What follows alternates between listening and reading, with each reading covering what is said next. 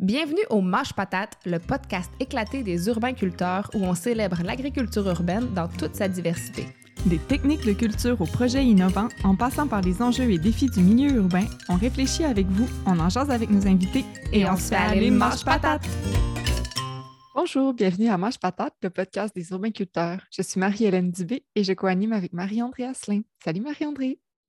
Salut, salut! Donc, nous voilà au deuxième épisode de notre mini-série centrée sur les projets et les intervenants de France. Après avoir parlé dans le dernier épisode de l'impact des fermes urbaines dans les villes, ben, on parle aujourd'hui avec quelqu'un qui a non seulement mis sur pied une ferme urbaine, mais qui est également maraîcher en milieu périurbain, puis qui est à même de constater ce que les agriculteurs, au sens plus traditionnel du terme, disons, peuvent apporter aux villes et vice-versa.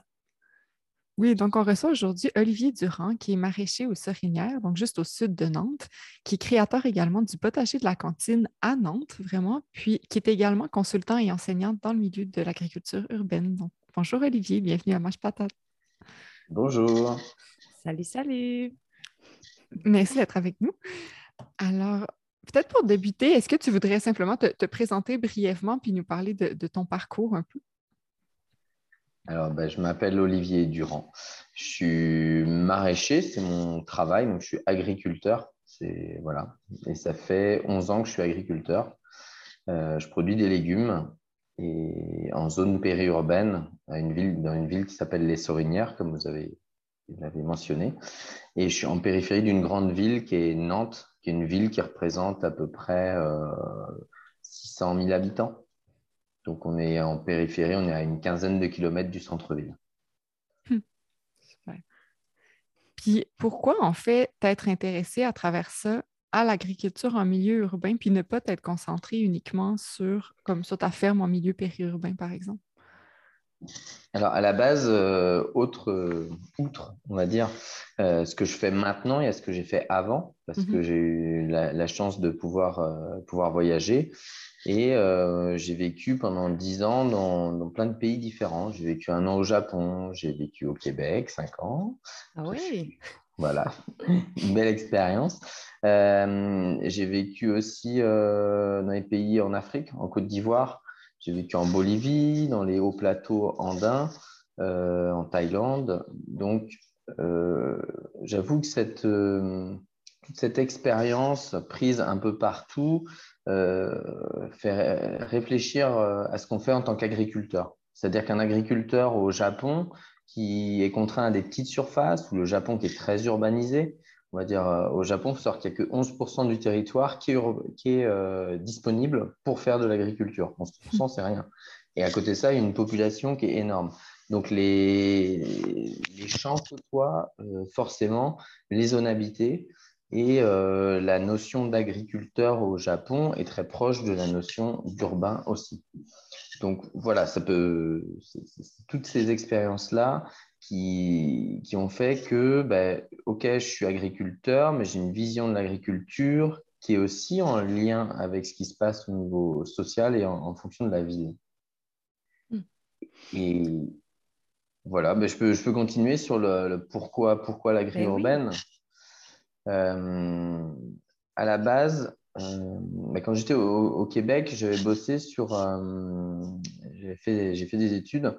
Bah, de formation, on va dire. Ouais, je suis technicien en, horticulture, ingénieur agronome. Et au Québec, je suis venu faire euh, un master en anthropologie à l'Université de Montréal, ce qui me donne une double casquette de anthropologue et agronome.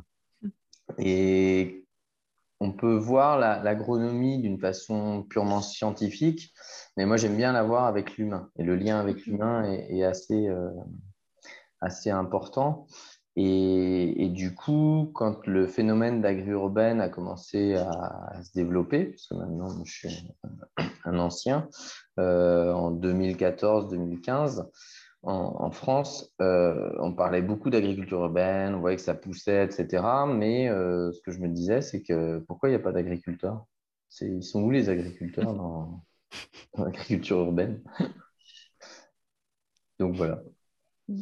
Mais là, je pense que ce serait bien. Ben, moi, j'ai une double question. Premièrement, euh, je voulais savoir si la ferme à la Sorinière, c'est quelque chose que tu avais hérité ou acheté, premièrement.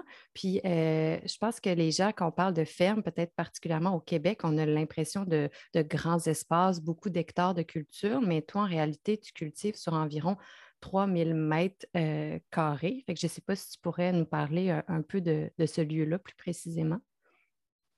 Ouais, alors pour le côté, euh, on reprend le côté historique, j'ai voyagé pendant donc, une dizaine d'années.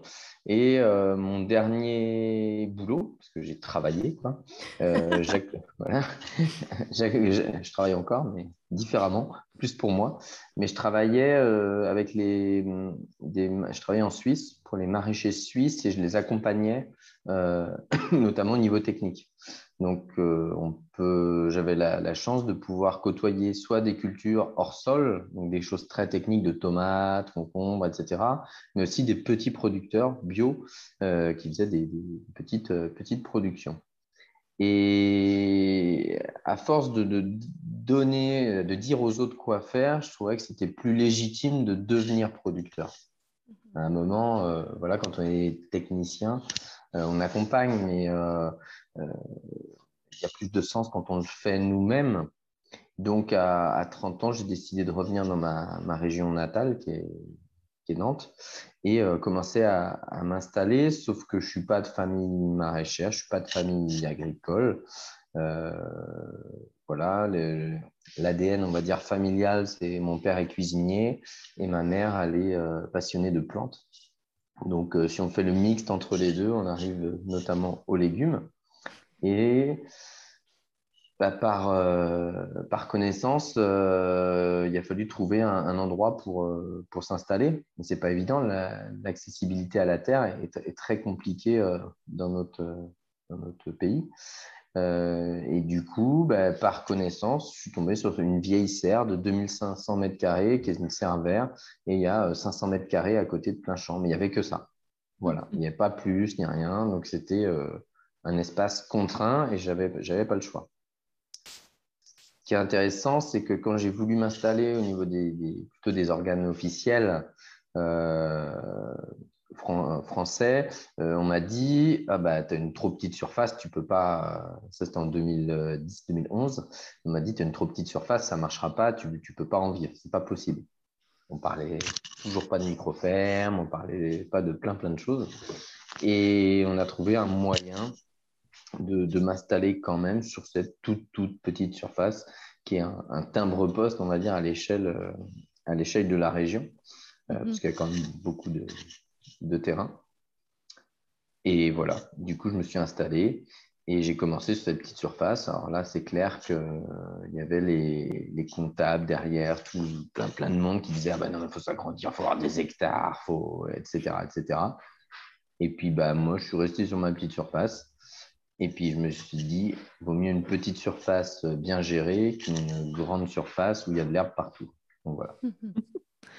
Puis, je ne sais pas si je me trompe, là, je, je me base sur des photos que j'ai vues de ta sœur, mais j'avais l'impression que tu cultivais, que tes lits de culture sont un peu comme hors sol. Mais c'est-à-dire, est-ce qu'il y a comme un plancher à la serre ou tu es vraiment en plein sol? Alors, ce qui, est, intéressant sur la, serre des Sauriniens, notre système de culture, euh, au bout de, là, on, on, vient de finir la 11e saison. Là, on entame la 12e saison parce qu'on est au printemps, bientôt au printemps. Et du coup, euh, la technique a évolué. C'est-à-dire que je suis parti classiquement euh, avec un gros tracteur énorme qui, était dans la serre où on était obligé de baisser la tête pour qu'il puisse passer et travailler le sol. Ça, c'était au début. Après, on a acheté un micro-tracteur pour, avoir euh, plus de maniabilité, notamment dans la serre, et travailler sur des plus petites planches, notamment tout l'aspect ergonomique qui est super important parce que on travaille, euh, pour moi, c'est l'humain qui travaille autour de la plante. Donc, il faut qu'il y ait des bonnes conditions pour que l'humain, ergonomiquement, ne se fatigue pas et puisse euh, prendre soin des plantes. Hein. Je parle volontiers de prendre soin des plantes, c'est important. On prend soin des plantes et de nous-mêmes en même temps.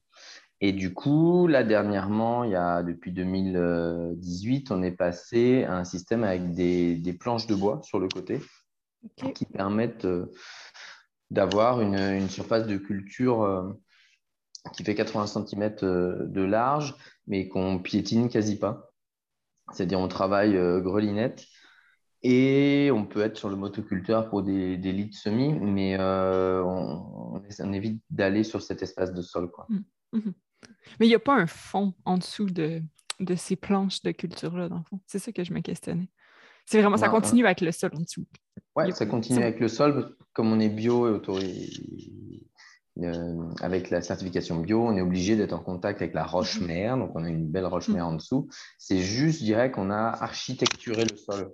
Mhm. C'est-à-dire qu'on a, euh, avec ces, planches de bois, avec ces, piquets, on a réussi à ouais, faire une architecture qui permet euh, de, de, bien circuler autour des plantes, parce qu'on a des pasquets de 40 cm, mais qui sont bien, bien définis, et aussi d'avoir une homogénéité au niveau de la qualité de nos plantes.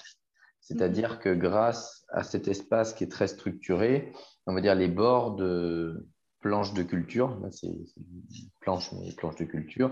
Euh, souvent, on a des problèmes d'arrosage parce que la terre tombe un peu, c'est moins mhm. bien arrosé, et les carottes, par exemple, sont moins belles. Là, on a une qualité à peu près euh, mhm. très régulière. Puis là, je ne sais pas si c'est moi qui ai mal compris, mais de la façon que tu décrivais ça, 2500 mètres carrés plus 500, ça veut dire que la majorité de ta production serait en serre? Oui, la majorité de la production est en serre. Et ce qui est hum, intéressant, parce que bah, nous, dans notre climat, on arrive à produire toute l'année. On est quasi non-stop. On gèle très mhm. peu. Donc, et que tantôt, tu, mentionnais que quand tu regardais un petit peu ce qui se faisait euh, il y a quelques années dans ce qu'on appelait l'agriculture urbaine, tu te demandais un peu où étaient les agriculteurs là-dedans. Puis je me demandais comme qu'est-ce que tu voyais qui, qui manquait en fait, puis que les agriculteurs avaient à apporter à ce mouvement-là? Waouh, c'est assez vaste parce que le, mouvement de l'agriculture urbaine est assez récent, on mhm. va dire. Là, on commence à avoir 3-4 ans de recul, donc on, voit un peu des tendances. Moi, ce que j'avais peur, c'est plutôt au côté euh, phénomène de mode et qu'après, ça allait euh, passer à autre chose. Et j'aime bien quand il y a une, consistance derrière. Ce qui, ce qui compte, c'est pas la, la com, c'est-à-dire euh, trois tomates qui se battent en duel dans un pot. C'est gentil, des belles photos, tout ça, mais il faut qu'il y ait quelque chose de plus profond. Mmh euh, et je trouve que nous, les agriculteurs, on peut ramener ça. Et en ce moment, c'est un peu mon truc du moment, mais qui est assez logique. J'aime bien parler de lien de territoire. Mmh Parce que nous, on cultive en périurbain, donc quasi en, campagne, et euh, on va euh, travailler euh, en ville. Et en travaillant en ville, ça permet aussi de lier ces territoires. C'est-à-dire que souvent, l'espace périurbain, un espace dortoir, et les gens viennent travailler en ville. voilà. Donc nous, on fait pareil. Sauf que ce qu'on voit avec le potager, notamment de la cantine, Mmh je, vais peut-être expliquer ce que c'est que le potager de la cantine. Ou plus tard. Non, on peut y aller là, puisqu'il y en a une on Peut y aller. c'est bon. Euh, potager de la cantine, c'est un lieu. Pourquoi nous, on est allé donc en périurbain? On a eu la chance, euh, on travaillait avec quelque chose qui s'appelle la cantine du voyage à Nantes, et notamment l'été, euh, une des problématiques qu'on a les producteurs, c'est que la plupart des gens partent en vacances, que les restaurants ferment et qu'on se retrouve souvent avec plein de légumes sur les bras, notamment euh, des tomates. Et c'est un peu, un peu dommage.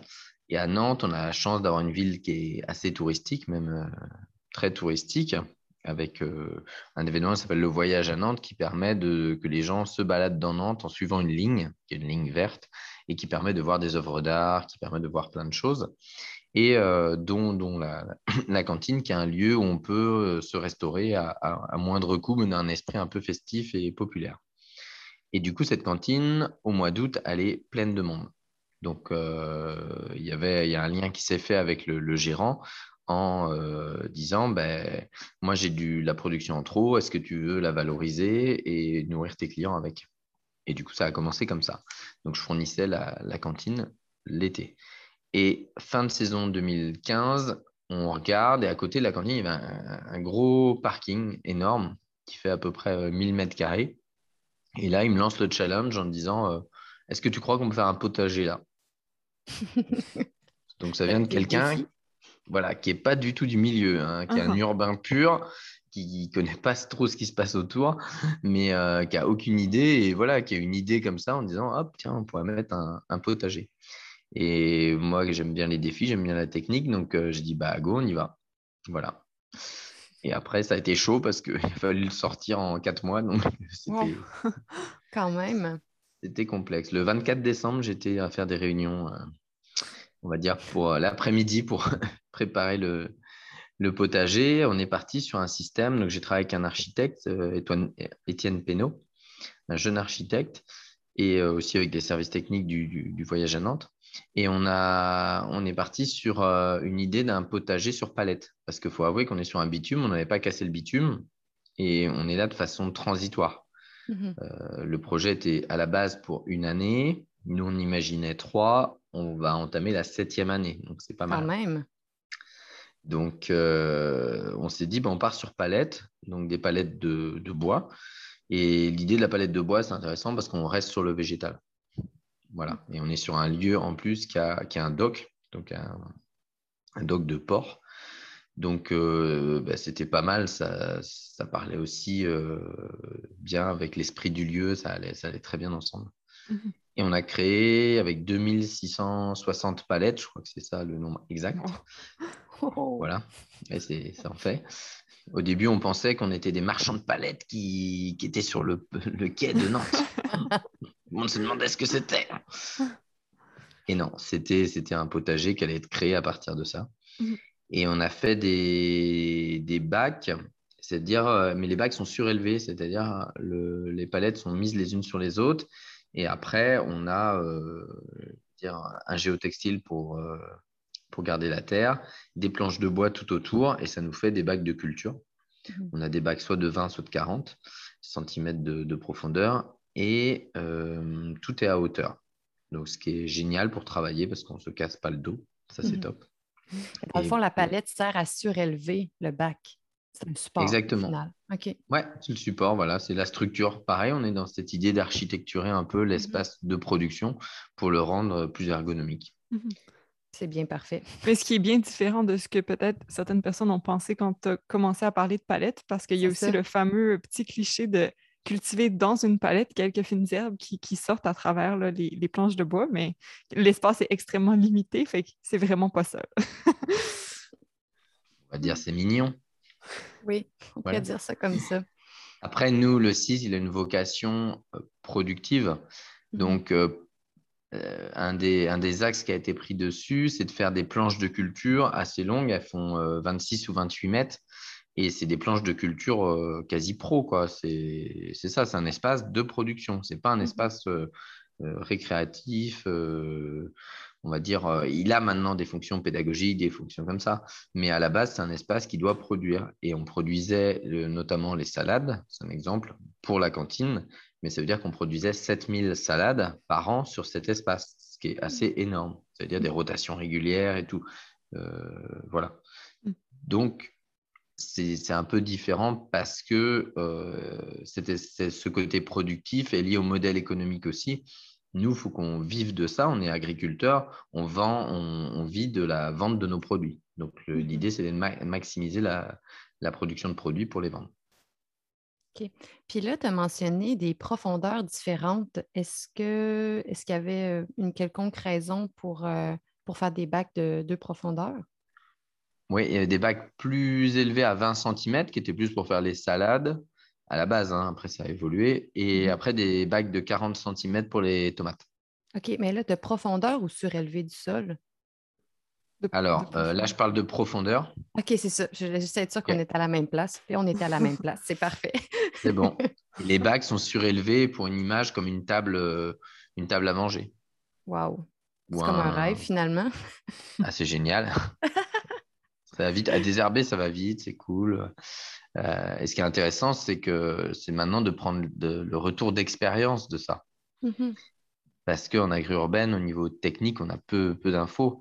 Euh, et on s'est rendu compte que dans nos planches qui faisaient euh, 20 cm de profondeur de terre, on arrivait à sortir des carottes, mais superbes. Et que ce n'était pas un problème. Et que la carotte, à la fin, quand elle touchait le géotextile, elle faisait comme une virgule. un petit coup de.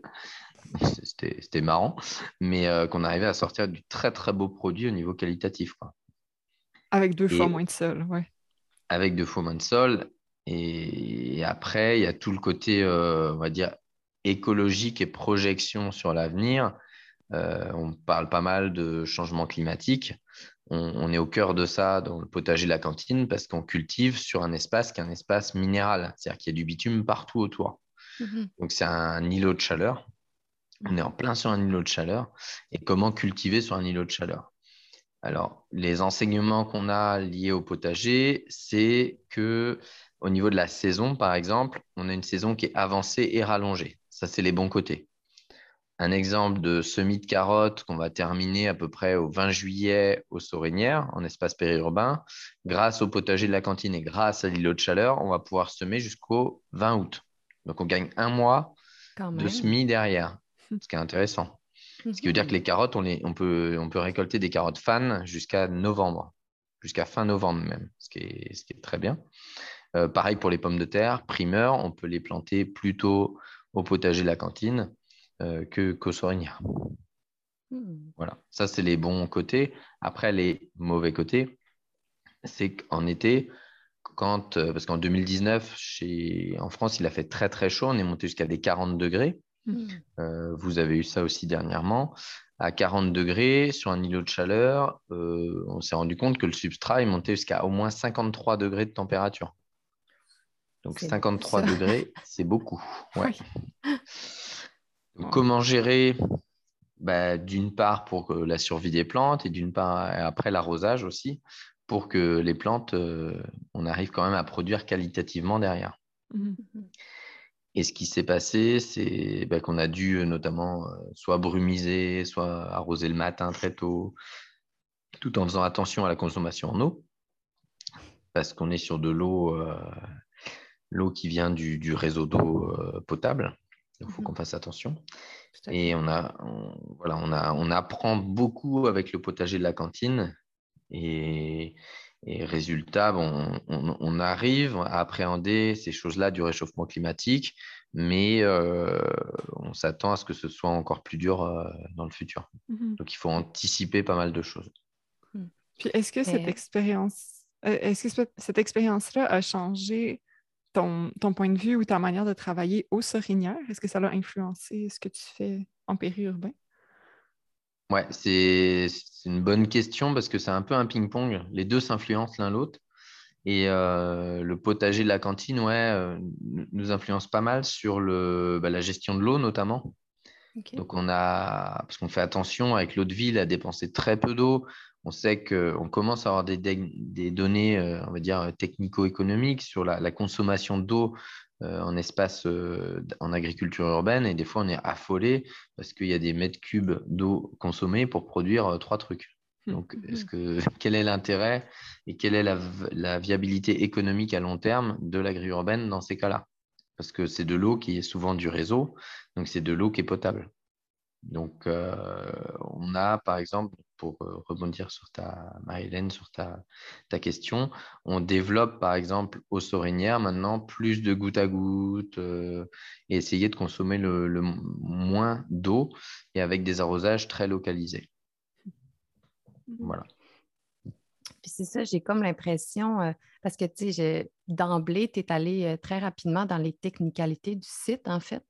Puis je me mmh. demandais si, tu, justement, que ton, ton, background ou ton expérience de maraîcher, est-ce que tu considères que c'est un plus pour l'établissement de, projets en agriculture urbaine? Ben, je dirais, on est tous les jours dedans, les maraîchers. Mmh Donc, euh, on, connaît ça, voilà, on sait comment pousse une tomate, on, le voit bien. Hein. Moi, je me rappelle, il y, a, quelques années, je voyais des, vidéos de promotion euh, sur des projets où ça faisait blablabla bla, bla, bla, et ils racontaient plein de belles choses qu'ils allaient produire, euh, nourrir je sais pas combien de familles, etc. Et on voyait en arrière-plan une tomate qui était moitié crevée. Euh, désolé, mais ça n'a pas de. Si tu sais pas gérer ta tomate, euh, va pas dire aux autres quoi faire et vend pas du rêve, quoi. Voilà, je veux dire, les agriculteurs, on est assez humbles. Une des bases pour nous, c'est on sait que tant qu'on n'a pas récolté, on n'a pas vendu, donc on ne peut pas faire de plan sur la planète. Il faut rester dans la technique et dans la maîtrise de, la production. Et, voilà. Mm. Donc je dirais que ouais, on peut apporter ce côté un peu bon sens paysan. Bien dit. Mais est-ce qu'à l'inverse, tu as observé que, des porteurs de projets en agriculture urbaine qui n'ont pas ce background-là, puis qui peut-être justement se, mettent peut-être moins de limites parce qu'ils n'ont pas le côté technique, ils ne pensent pas, ah ben, il, va falloir penser à l'irrigation, ah non, ça ne marchera pas, mais peut-être qu'ils sont capables de plus imaginer des choses, puis comme rêver, puis mener ailleurs aussi le, projet? Alors après, dans, ce côté échange que, moi j'aime beaucoup, c'est euh, l'agri-urbaine permet d'attirer des, profils, des, compétences qu'on n'aurait jamais, qui viendraient jamais à l'agriculture classique. Quoi. Mm. Et, nous, c'est le cas euh, dans, l'équipe notamment. On arrive à avoir des gens, on a quelqu'un du design qui travaille avec nous, donc, c'est bien qu'ils s'occupent un peu de la communication, notamment, et tout ça, que nous, on ne sait pas faire du tout. Et on voit qu'en agri-urbaine, la communication, c'est important. Euh, et là, on a rencontré euh, quelqu'un qui travaille sur l'art en ville et qui va venir en stage chez nous. C'est-à-dire qu'on va lui proposer de travailler donc sur le potager de la cantine, parce que c'est espace urbain, mais pourquoi ce, ce côté artistique, on ne l'aurait pas aussi aux Sorinières et on se demande, on, risque de faire une exposition photo, par exemple, aux Sorinières, pour les gens qui viennent voir la serre, c'est-à-dire qui voient autre chose que juste les plantes. Mhm. Et ouais, j'aime beaucoup ces, synergies et, ces, compétences échangées. Et on voit que l'agriculture peut permettre justement, est un moyen, euh, le fait de, nouer des liens, de faire ensemble des choses euh, assez, assez simples. Donc euh, voilà. Les urbainculteurs ont maintenant leur formation en ligne. Yay! 15 ans de savoir et d'expérimentation regroupés dans un format en ligne simple et pratique pour vous rendre le jardinage accessible. On vous a préparé cinq modules d'apprentissage regroupant plus de 40 vidéos, du matériel pédagogique et des outils pratiques. Dans une formule souple, vous pourrez choisir les modules qui vous intéressent le plus ou vivre l'expérience de A à Z au moment de votre choix. Apprenez à votre rythme l'art du potager en ville auprès des spécialistes de l'agriculture urbaine. Pour plus de détails et pour vous inscrire, rendez-vous sur la formation en un mot.urbainculteur avec un s.org. Bon jardinage! C'est le fun parce que nous autres, on répète tout le temps qu'on trouve que l'agriculture urbaine, c'est comme multidimensionnel, puis que c'est loin d'être juste une chose. Puis là, ta réponse vient comme de encore une fois, euh, remettre tout ça sur la table. Donc, c'est super. Puis aussi, tu sais, je veux dire, c'est c'est quand même le fun. Toi, tu as comme la chance de pouvoir baigner dans les deux univers, tu sais, quelque chose de plus, justement, qu'on pourrait dire conventionnel, puis l'agriculture urbaine. Puis je me demandais si y avait des choses que tu retrouvais quand tu travaillais au potager de la cantine que, que tu ne retrouves pas euh, quand tu es euh, chez toi au Sorinière, justement? Pour, pour nous, c'est deux, deux mondes différents le mhm. fait, euh, les sorinières et, le potager de la cantine, et c'est assez complémentaire. Euh, comment ça se passe? Par exemple, au niveau de l'équipe, euh, la première année, il y a une personne qui était dédiée au potager de la cantine, qui restait au potager de la cantine tout le temps. Et les autres, on était aux au sorinières.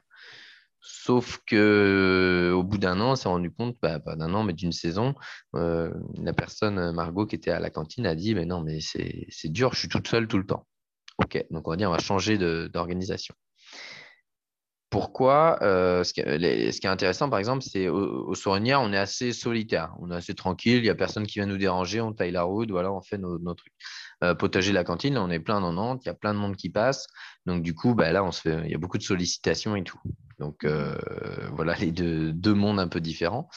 Et maintenant, on gère de, la façon comme ça. Quoi. On est quatre jours semaine, lundi, mardi, jeudi, vendredi à, aux Sorinières sur la prod.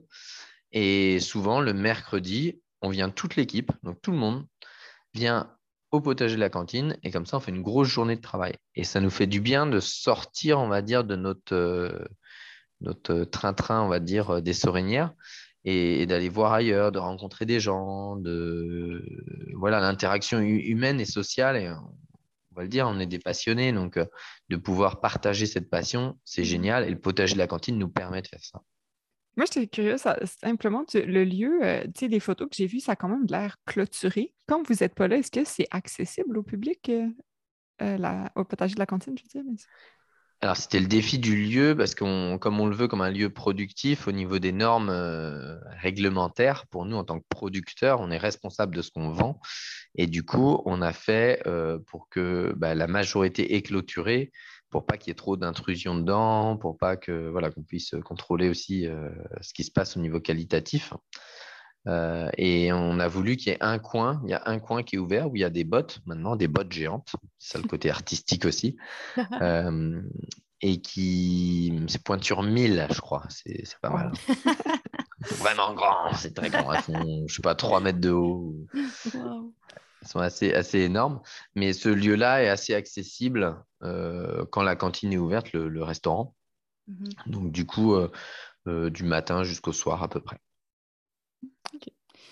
Puis euh, j'ai bien aimé euh, euh, quand tu parlais de l'interaction avec les gens sur le site du potager de la cantine, parce que c'est comme si malgré vous, vous, devenez comme des ambassadeurs de l'agriculture. Puis je m'explique, c'est que nous, on est ici, les jardins du bassin Louise, puis on jardine en, plein milieu de la ville.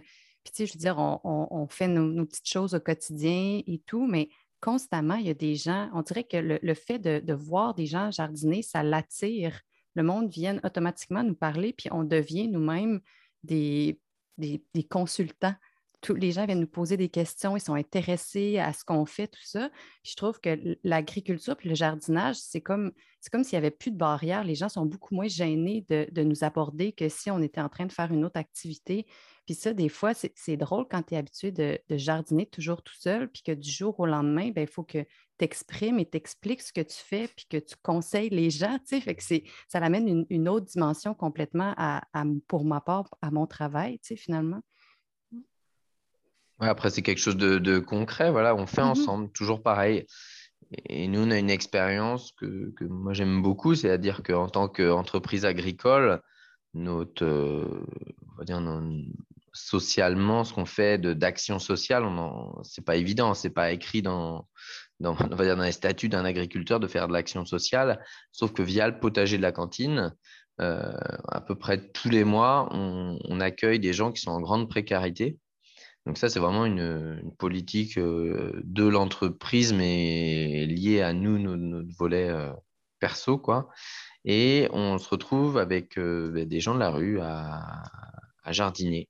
Et c'est toujours des moments assez, assez forts parce que euh, on est tous égaux face à la Terre.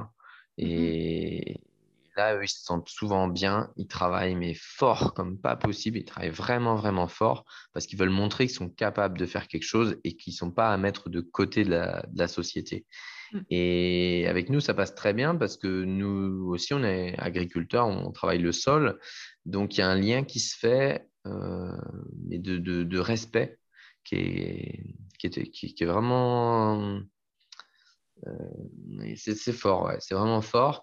Et nous, ça nous met aussi euh, les idées en place en disant euh, voilà, nous, on a peut-être plus de, de chance qu'eux. Et ben, c'est important d'être de, conscient de ça. Mmh voilà. De ne pas se plaindre de petits machins qui nous arrivent dans la journée, c'est pas grave. voilà là, je ne veux pas ouvrir trop de portes, mais j'étais quand même curieuse parce que tu as aussi travaillé sur un projet qui est sur un site historique, sur une mmh. abbaye, de ce que j'ai compris. Fait j'étais comme curieuse d'en entendre un peu parler, puis de voir c'est quoi les principales différences de ce projet-là par rapport à ce que tu fais au Sorinière ou à Nantes, vraiment. OK. Euh, là, on parle d'un site euh, qui s'appelle l'abbaye de Fontevraud, euh, qui est à côté de Saumur qui est à peu près à deux heures, deux heures de Nantes, euh, qui est un site assez, assez fort. C'est toujours des, opportunités. Moi, j'aime bien les, côtés histoire, des liens humains qui font qu'on se retrouve à, bosser sur un projet qui est un peu, un, peu irréaliste. Quoi. Et euh, il y a un nouveau chef qui était arrivé dans cette abbaye, Thibaut Ruggieri, et il avait l'envie, avec la direction, de, de faire créer un potager. Et, mais ils ne savaient pas comment faire du tout. Donc, ils m'ont appelé Alors là, vous allez vous, vous marrer parce que c'était, je crois, encore un 24 décembre. Euh, voilà, c'était l'année d'avant. Et euh, je devais aller absolument voir euh, ce que c'était. Donc, il faisait un temps, mais, vraiment pourri, il pleuvait. C'était, voilà. J'ai fait deux heures de route, je suis allé là-bas avec ma pioche. Ils m'ont dit on ne sait pas comment faire, mais on aimerait faire un potager. OK. Et là, on est dans une abbaye qui est ceinturée, mais il y a, un vieux bâti euh, du 18e qui est magnifique en, pierre de tuffeau. Euh, qui fait trois étages, vraiment un bâtiment imposant. il y a un espace euh, vert devant, mais il n'y a pas grand-chose qui pousse. Il y a des moutons qui se baladent et c'est tout. quoi. Et du coup, on a creusé un peu, euh, toujours le défi technique que, j'aime bien, en disant Ok, bah, ça a l'air à peu près bien, donc bah, on va pouvoir faire quelque chose. Et on est parti comme ça, à faire des dessins et à lancer le projet. Et c'est assez euh, ce que je trouve intéressant, c'est toujours s'inspirer du lieu. C'est-à-dire qu'on arrive, on pose quelque chose à un endroit, on sait que c'est éphémère, un jardin, c'est éphémère. On ne sait pas si dans 40 ans, il sera là ou mmh. pas, ou si dans 10 ans même, il sera là. Mais euh, essayer de, l'intégrer au mieux possible dans le, bâti, dans le bâti, devant le bâti, devant l'histoire du lieu. Et on est parti sur des carrés de 16 mètres sur 16 mètres, donc des choses assez petites, euh, assez faciles à, à gérer aussi mais euh, devant ce vieux bâti. Et ça donne une, j'ai en mémoire une photo qui a été prise de, où je travaillais le sol à, ce moment-là, avec des, un peu sur but. Et euh, voilà, ça s'intègre totalement dans le, dans le paysage. Et ça fait un, projet, ça fait, c'était comme une première micro-ferme, parce que c'était le, site fait quoi? Un hectare 2, je crois, le terrain, mais en réalité, il n'y a que 2400 euh, mètres carrés, je crois, de, de cultiver, donc c'est très très peu. Mais il y a une petite forêt en même temps avec des tilleuls, il y a l'espace avec les moutons, il y a des abeilles. Donc ça crée un, espace, euh, une petite micro-ferme, voilà, au milieu d'une abbaye. Et c'est un endroit qui, est très zen, je sais pas comment dire. Quand on y est, vraiment, il y a quelque chose. Est-ce que c'est est -ce c'est une abbaye qui est encore en fonction? Je veux dire, il y a une communauté qui y vit ou c'est un site touristique principalement? Non, c'est devenu un site ouais, plutôt touristique qui a été euh, racheté par la région. Donc, il y a un musée maintenant d'art moderne qui est mis. Euh, mais, mais voilà, c'est un, un, lieu qui a toute une histoire. C'était une prison aussi. Euh, à l'époque napoléonienne et tout. Donc, euh, quand on creuse, par exemple, euh, la terre, on se retrouve à trouver des, boutons de nacre qui étaient faits à l'époque par les prisonniers quand il y avait les ateliers. Et on, on voit les, bouts de nacre euh, qui servaient à faire les boutons. Donc, il y, a toute une histoire aussi dans, dans ce lieu. Après, si on parle un peu plus technique, parce qu'il y a toujours technique, il ben, faut mmh s'assurer aussi qu'au niveau euh, sol, notamment pollution des sols, qu'on n'ait pas de soucis, parce que c'est un mmh lieu qui a une histoire. Mmh euh, et notamment, on a regardé au niveau du, plomb, où comme il y avait des vieux bâtis qui ont été détruits et tout, on ne s'en rend pas compte, hein, c'est l'histoire du lieu. Et on s'est arrangé, parce que comme il y avait un, peu de plomb, on a rehaussé, on a ramené de la, de la terre au-dessus pour, euh, que ce soit, ce soit bon. C'était mmh bon hein, au niveau des normes, mais pour être sûr, il faut toujours vérifier au cas où. Mmh c'est vrai. Puis toi, ton rôle à, ce niveau-là, -là, tu n'es pas exploitant là-bas, tu étais plus consultant pour la conception? Oui, là, mon, mon rôle, c'est vraiment de, de faire des dessins, voilà, de, de crayonner, d'imaginer, de, projeter quelque chose et ensuite, euh, ils m'ont associé au recrutement pour qu'il y ait quelqu'un vraiment qui soit, qui soit dedans. Et après, à la formation de cette personne. Donc, c'est Adèle qui a été euh, et que j'ai formé. Euh, au début, c'était régulier. Mais après, bah, elle est montée en compétence et puis elle a, fait son chemin sur le site. Quoi. Mais à travers toutes, toutes ces différentes expériences-là, là, c'est peut-être une très vaste question, mais que, au final, tu parlais des liens euh, territoriaux puis tout ça. Comme, comment tu crois que par l'agriculture, justement, on peut tisser des liens facilement entre urbains, périurbains, ruraux? Comme quel, quel rôle dans, un monde idéal, en fait, tu verrais que ça joue? Ben, c'est que les urbains aient conscience déjà qu'à 15 km de, chez eux, il, se passe des choses et, et qu'il y a des gens qui produisent. Euh, voilà, c'est déjà pas mal. Et de se rendre compte de la force des, territoires. C'est-à-dire la zone urbaine a des compétences, a des énergies, euh, on va dire créatives, euh, il y a plein, de choses, pas que créatives, administratives et autres. Euh, la zone périurbaine a plus des, compétences, on va dire, niveau peut-être nature, environnement, etc. Et les, les deux liés, ça permet de. Voilà, il faut penser au territoire. Le territoire ne s'arrête pas au bout de la commune, le territoire ne s'arrête pas au, au, bout d'une rivière, ou choses comme ça. Il faut, penser collectif et, en commun. Quoi. Très bien dit. Puis là, je, suis en train de me dire, oh mon Dieu, j'ai envie d'aller visiter tous ces endroits-là. Ça y est. Il eh, faut s'organiser un voyage cette année, marie En équipe, on, peut visiter Nantes, mais ça va ben, les, les, les, urbains culteurs sont super accueillis, mais pas que. Hein. Tout le monde est bien accueilli à Nantes. Il n'y a pas de souci. On, a on a la chance, ouais, on est une on est un port à Nantes, donc on a, la chance d'avoir un esprit, je pense, assez ouvert sur, euh, sur, tout. Donc c'est bien. Hmm. Parfait. Est-ce qu'il y a quelque chose qu'on n'a pas. Ah. Ouais, j'allais juste dire, est-ce qu'il y a quelque chose qu'on n'a pas abordé que tu aurais voulu euh, parler? Après, euh, petit, petit clin d'œil, je sais que vous avez fait les urbainculteurs sur le port de Québec, mm-hmm. des choses avec des bacs et tout. Donc c'est intéressant de voir, euh, euh, parce que votre directeur était venu voir le potager il y a longtemps.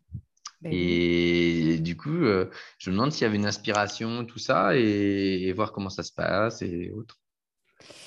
Ben là, premièrement, on peut le dire que dans le fond, notre directeur, c'est ton très bon ami. Johan. Donc, euh, ça. Puis oui, c'est sûr que moi, je me rappelle, en fait, le, potager de la cantine, ça fait quand même très longtemps que Johan nous en parle, puis nous avait montré des vidéos, des images.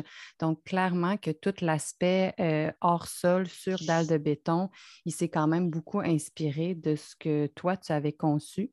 Donc, les bacs sont relativement similaires, sauf que nous ne sommes pas sur palette. Donc, c'est comme carrément mis au sol, mais on met du gravier euh, dans le fond des bacs après un géotextile pour, euh, pour protéger. C'est ça, pour drainer. Donc, euh, la, pierre de rivière sert vraiment à drainer parce que là, on arrive directement sur le béton. Puis, pour la profondeur des bacs, nous autres, on a opté pour avoir quelque chose de plus uniforme partout. Donc, c'est un pied de terreau, un pied de profond. Puis, à peu près 30 cm. OK, oui, 30 cm, excusez. à peu près 30 cm. Puis jusqu'à maintenant, ben, on a fait pousser euh, justement un petit peu de tout. Là, des carottes, ça a fonctionné, des, plantes à plus gros enracinement aussi. Donc, mmh. euh, c'est ça, mais c'est clairement qu'il y a une partie d'inspiration qui vient de, Nantes finalement.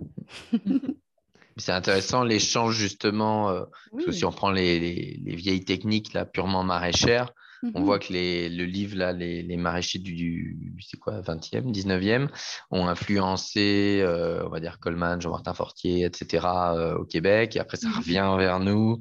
Et ce ping-pong, euh, on va dire, entre continents, apporte des améliorations ou des redécouvertes de techniques anciennes ou autres.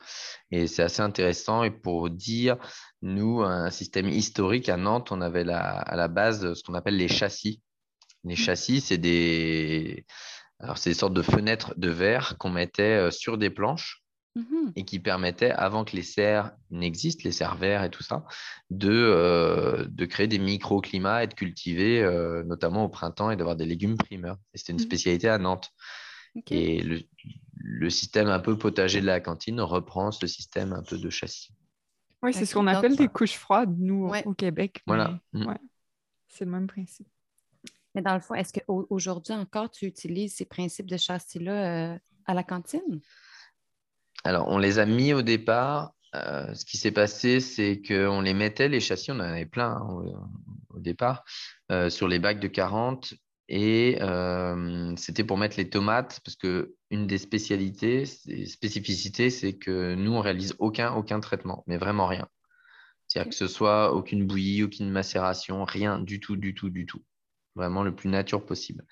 Et pour le potager de la cantine, on a mis ces châssis pour éviter que l'eau de pluie tombe, pour pas qu'on ait de mildiou, notamment sur la tomate. Et c'était bien, c'est nickel au niveau théorique, même au niveau pratique. Le seul souci, c'est qu'à la récolte, comme on avait des tomates rampantes, et que les bacs étaient assez bas, on devait se casser le dos pour aller chercher les tomates. Et là, ça passait pas niveau ergonomique parce qu'on se vraiment on avait mal au dos. Donc on a arrêté les châssis et maintenant on a mis des tuteurs et on, les fait courir en hauteur. OK. Mais là, quand tu dis aucun, aucun traitement, vous fertilisez quand même? Oui, traitement, c'est plus phytosanitaire. Oui, Mais euh, si, on peut si on aborde ça, pour l'aspect phytosanitaire, on travaille sur une biocénose c'est-à-dire euh, avoir une multitude d'insectes qui vont mmh. permettre d'interagir. Mais les insectes, on les élève. C'est-à-dire qu'on va avoir des plantes comme des calendulas qui vont permettre d'avoir des macrolophus. Macrolophus, c'est une petite punaise verte euh, dans la serre qui va rester continuellement, annuellement, et qui va permettre de lutter notamment contre d'autres ravageurs. Et on travaille sur cette biocénose. On travaille notamment avec euh, Cécile, qui est une, on va dire entomologiste pour, pour simplifier, mais qui nous identifie tous nos insectes. Et par exemple, on sait qu'on a euh, huit sortes de pucerons, par exemple, différents dans la serre.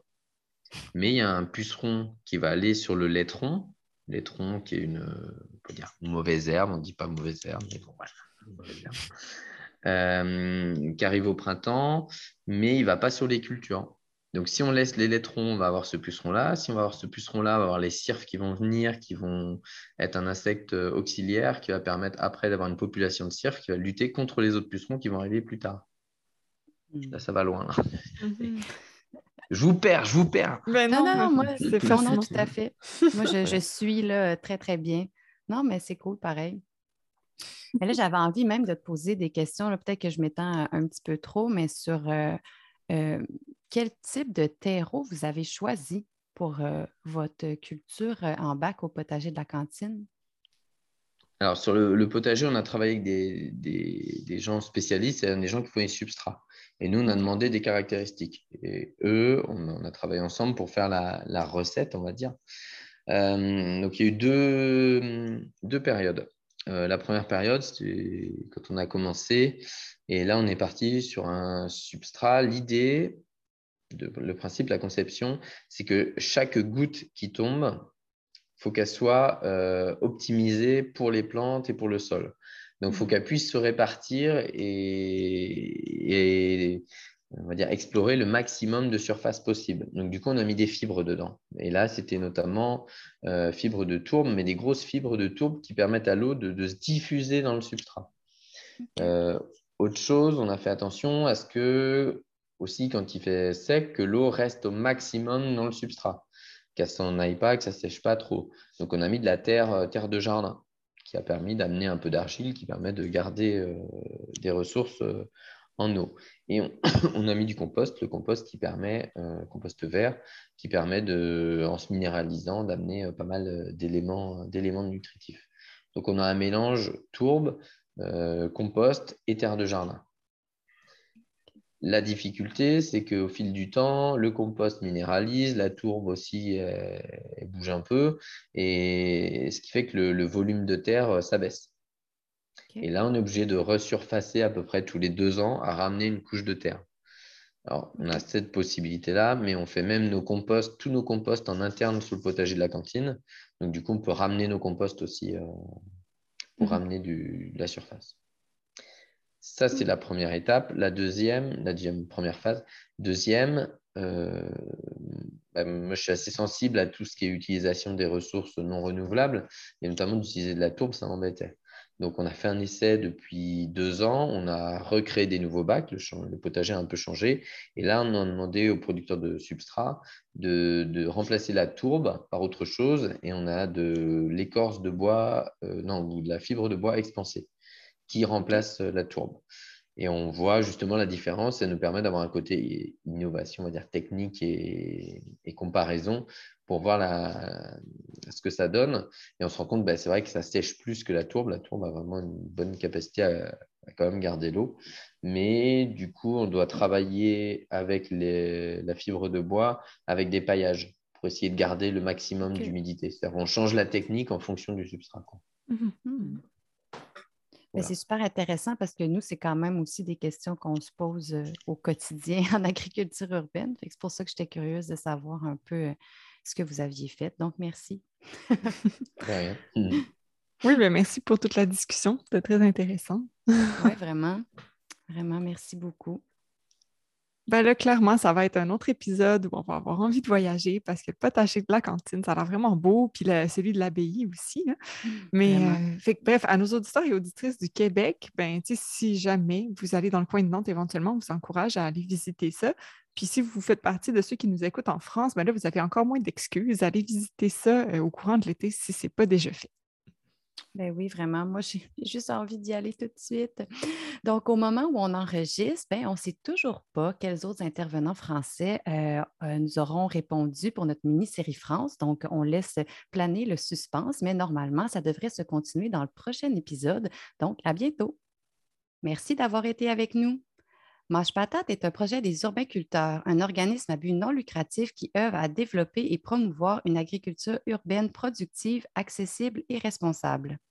Depuis 2009, nous offrons du service conseil et de l'accompagnement, en plus d'aménager et d'entretenir des dizaines de potagers urbains chaque année pour diverses organisations.